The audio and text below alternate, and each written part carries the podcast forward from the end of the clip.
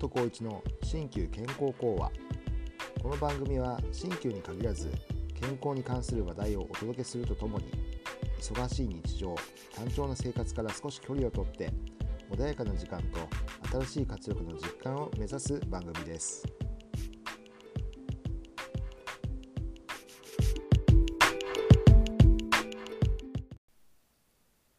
こんにちは、鍼灸師の松本浩一です。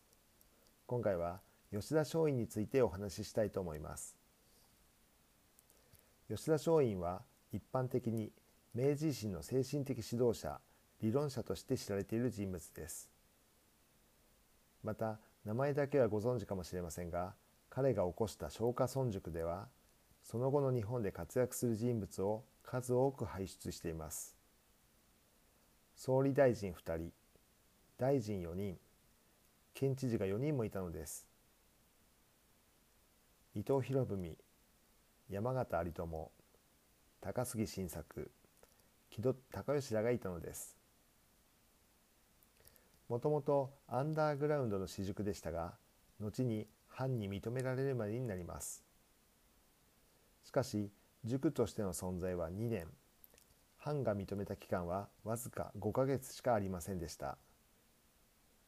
さらに、意外にも彼は30歳という短い生涯を全力で駆け抜けていきました。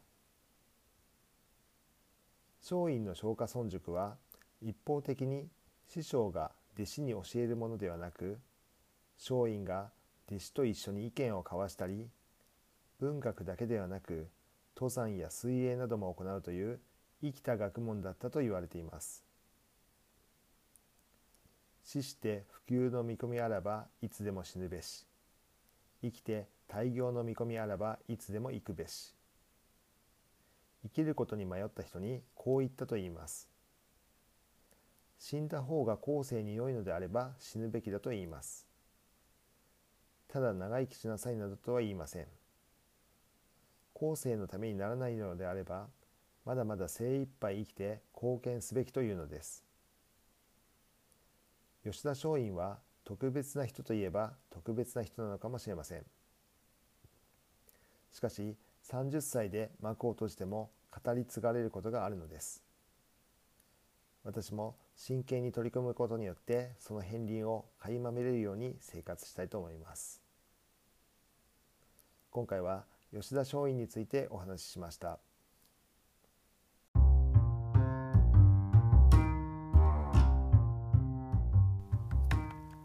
松本浩一の鍼灸健康講話。鍼灸師の松本浩一がお送りしました。松本浩一 .com では、鍼灸や生き方、稼ぎ方、学び方など東洋思想をベースにさまざまなトピックをご紹介しています。ぜひご覧いただけたら幸いです。検索で、すべてカタカナ、松本浩一 .com でお待ちしております。それではまた次回お会いしましょう。